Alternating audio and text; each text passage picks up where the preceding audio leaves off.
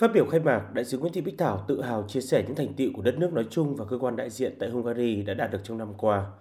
Bà nhấn mạnh sự phát triển của quan hệ đối tác toàn diện Hungary-Việt Nam trong năm năm qua trên mọi lĩnh vực chính trị, kinh tế, văn hóa, hợp tác hữu nghị, ngoại giao nhân dân cũng được thúc đẩy hiệu quả, nòng cốt là Hội hữu nghị Hung Việt, Hiệp hội người Việt Nam tại Hungary.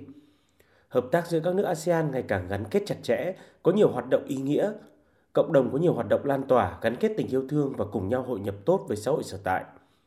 Đại sứ Nguyễn Thị Bích Thảo đã gửi lời cảm ơn đến bạn bè Hungary, a sê an, lãnh đạo các hội đoàn người Việt và bà con cộng đồng người Việt Nam tại Hungary và Croatia đã chung tay, góp sức, nỗ lực vượt khó đạt những thành tựu trong năm qua.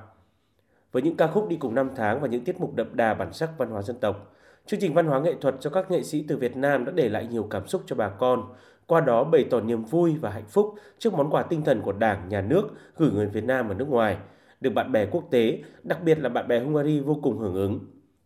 Khép lại sau mười lăm tiết mục được khán giả đánh giá là gần với trái tim bà con xa quê, chương trình để lại dư âm tốt đẹp trong lòng cộng đồng và cũng được các bạn bè quốc tế khen ngợi. Trong chuyến lưu diễn tại Hungary, đoàn cũng đã phối hợp với Trung tâm Văn hóa Phật giáo Việt Nam tại Budapest tổ chức buổi biểu diễn nghệ thuật nhân dịp đại lễ Thượng Nguyên cầu an đầu năm tại Chùa Tuệ Giác. Không khí của lễ Thượng Nguyên thêm phần ấm cúng, hoan hỉ khi có âm hưởng Phật giáo qua phần trình diễn của các nghệ sĩ nhà hát ca múa nhạc quân đội. Chuyến lưu diễn của đoàn cũng đã chạm đến trái tim của những người bạn Hungary và đặc biệt là bà con cộng đồng người Việt sở tại, qua đó thêm gắn kết tình cảm với bà con và luôn hướng về quê hương đất nước.